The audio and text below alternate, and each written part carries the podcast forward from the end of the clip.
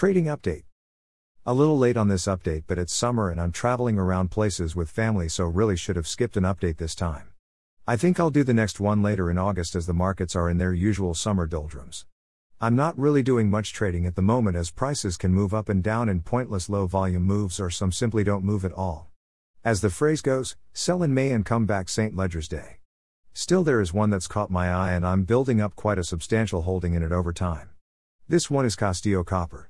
It's a small miner that's currently drilling for copper deposits at sites in Australia and Angola.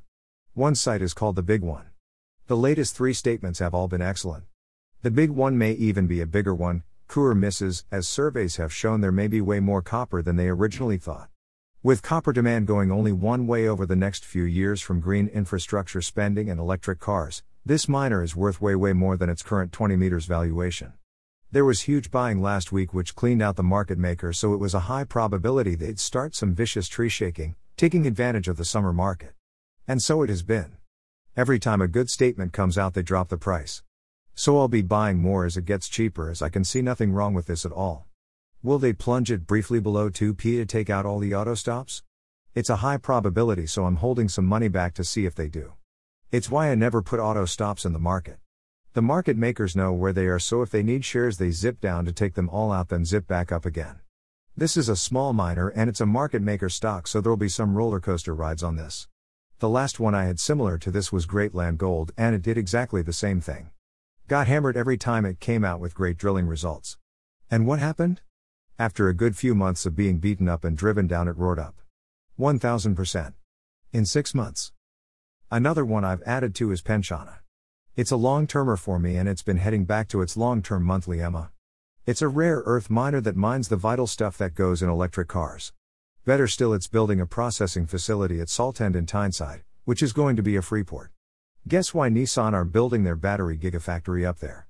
But not only will the Saltend facility process their rare earths, but they intend to charge other rare earth miners to process their stuff too. Why? Because rare earth mining is incredibly environmentally damaging. The EU has cottoned on to this and is going to be carbon taxing these miners heavily unless they clean up their act. Pensana are already going to be an environmentally friendly miner, but the only way the other miners can get around the tax is to use their facility in the Freeport. None of this is in the share price. At under 200 meters, this miner is very cheap long term.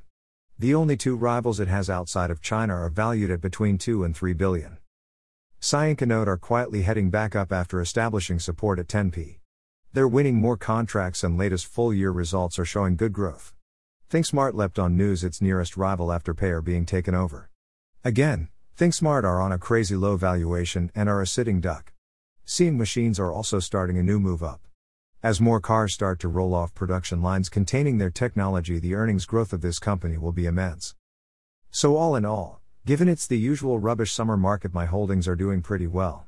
My guess is the markets will be pretty rubbish until after October. As I've said before, the Dow is likely to trade in a very wide sloppy range, somewhere between 36,000 at the top and as low as 29,000 to 32,000 at the bottom. This could go on right through well into next year. Dec slash Jan is likely to be the best period of markets going up, but we'll see. In all, it's likely to be a tough market for a bit, so it's very much a case of picking the best stocks and holding on, buying on weakness, and if you have any real stinkers, look to drop them. The Road to Dunkirk. Why do you never have enough money? Blame William Pitt. Yes, he's the man you have to blame for imposing the stupidity of an income tax on you. Way back in the early 1800s, Adam Smith, the great economist who founded the modern economy you have today, warned then Prime Minister William Pitt not to tax incomes. Taxing incomes, he warned, would simply create all sorts of distortions in prices and behavior. Better, he said, to tax the rents received on land. Here's a quote from historians J.L. and Barbara Hammond from their study The Town Laborer. Adam Smith argued that in levying taxation, it was important to consider what taxes could be imposed without putting a burden on industry. From this point of view, he found an ideal tax in a tax on ground rents. He recommended the taxation of ground rents for two reasons. The first, that such a ta discouraged no industry, the second, that ground rents owed their value altogether to good government, and it was therefore reasonable that they should be taxed peculiarly for the support of government. Why do you pay taxes in the first place? To pay for the things that can't be paid for effectively by the individual. But those things should be few and far between. Adam Smith's idea was the few things that needed to be paid for publicly could be more than covered by a tax on rents and profits from land. The ordinary working man should keep all of his money. What actually happened, however, was the landowning aristocracy kicked up a right stink and twisted William Pitt's arm into taxing incomes instead. The worst mistake in history and one that spread around the world in the two centuries that followed like a virus. Today, everyone has forgotten that income tax is a huge economic error. In every way. Governments spend like crazy because it's not their money. National debts rise ad infinitum as the list of things that require public spending increases. Think land profits wouldn't be enough to pay for public expenditure? At the time Adam Smith proposed taxing land, land profits in Lancashire alone increased 3,000%. The recipients of those rents contributed nothing of that unearned revenue to the expenses of the state. Here's the Hammonds again.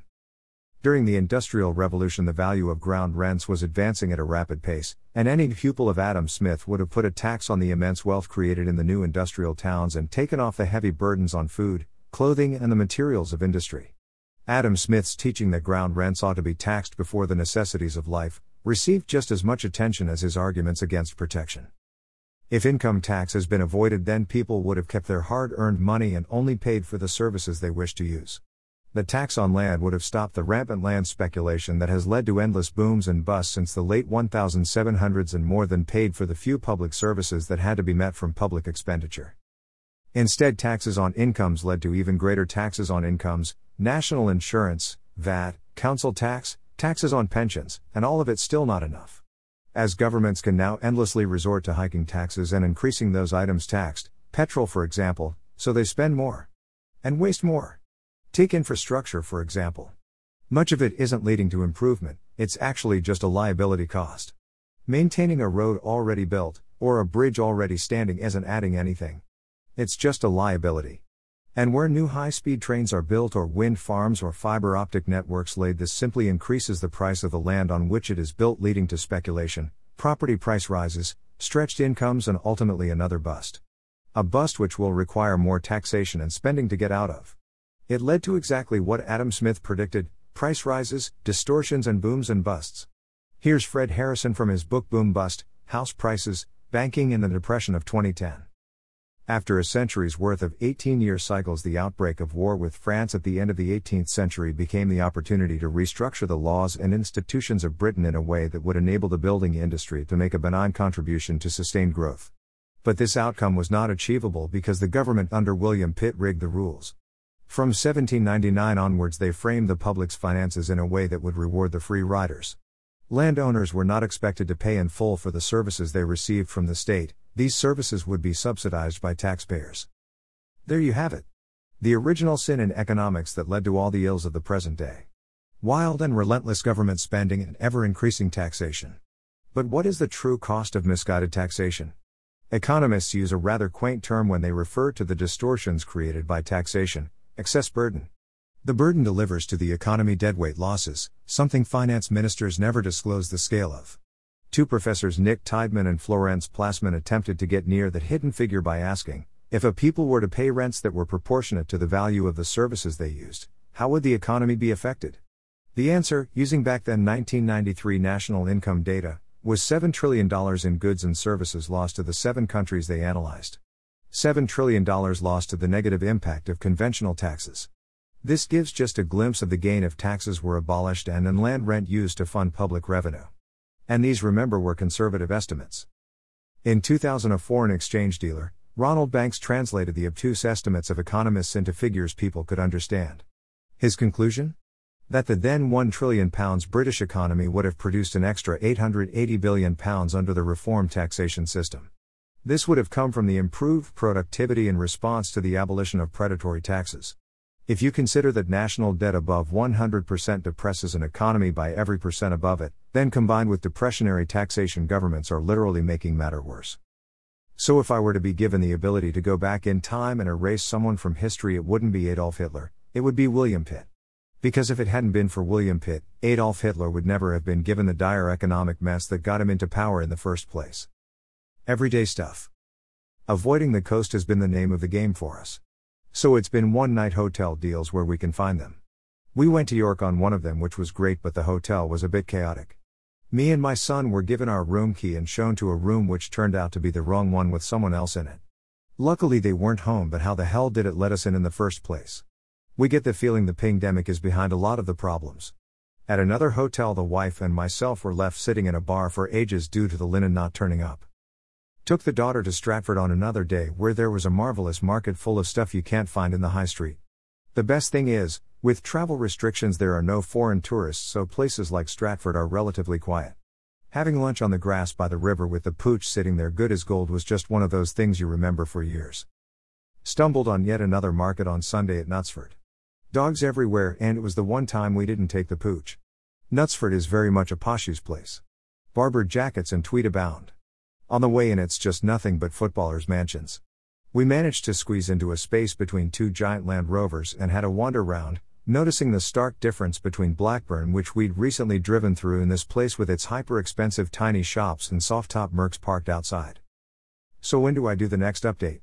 I'll put a nominal date of 29th August, but it might be early Sep depending on how much time I get to do it.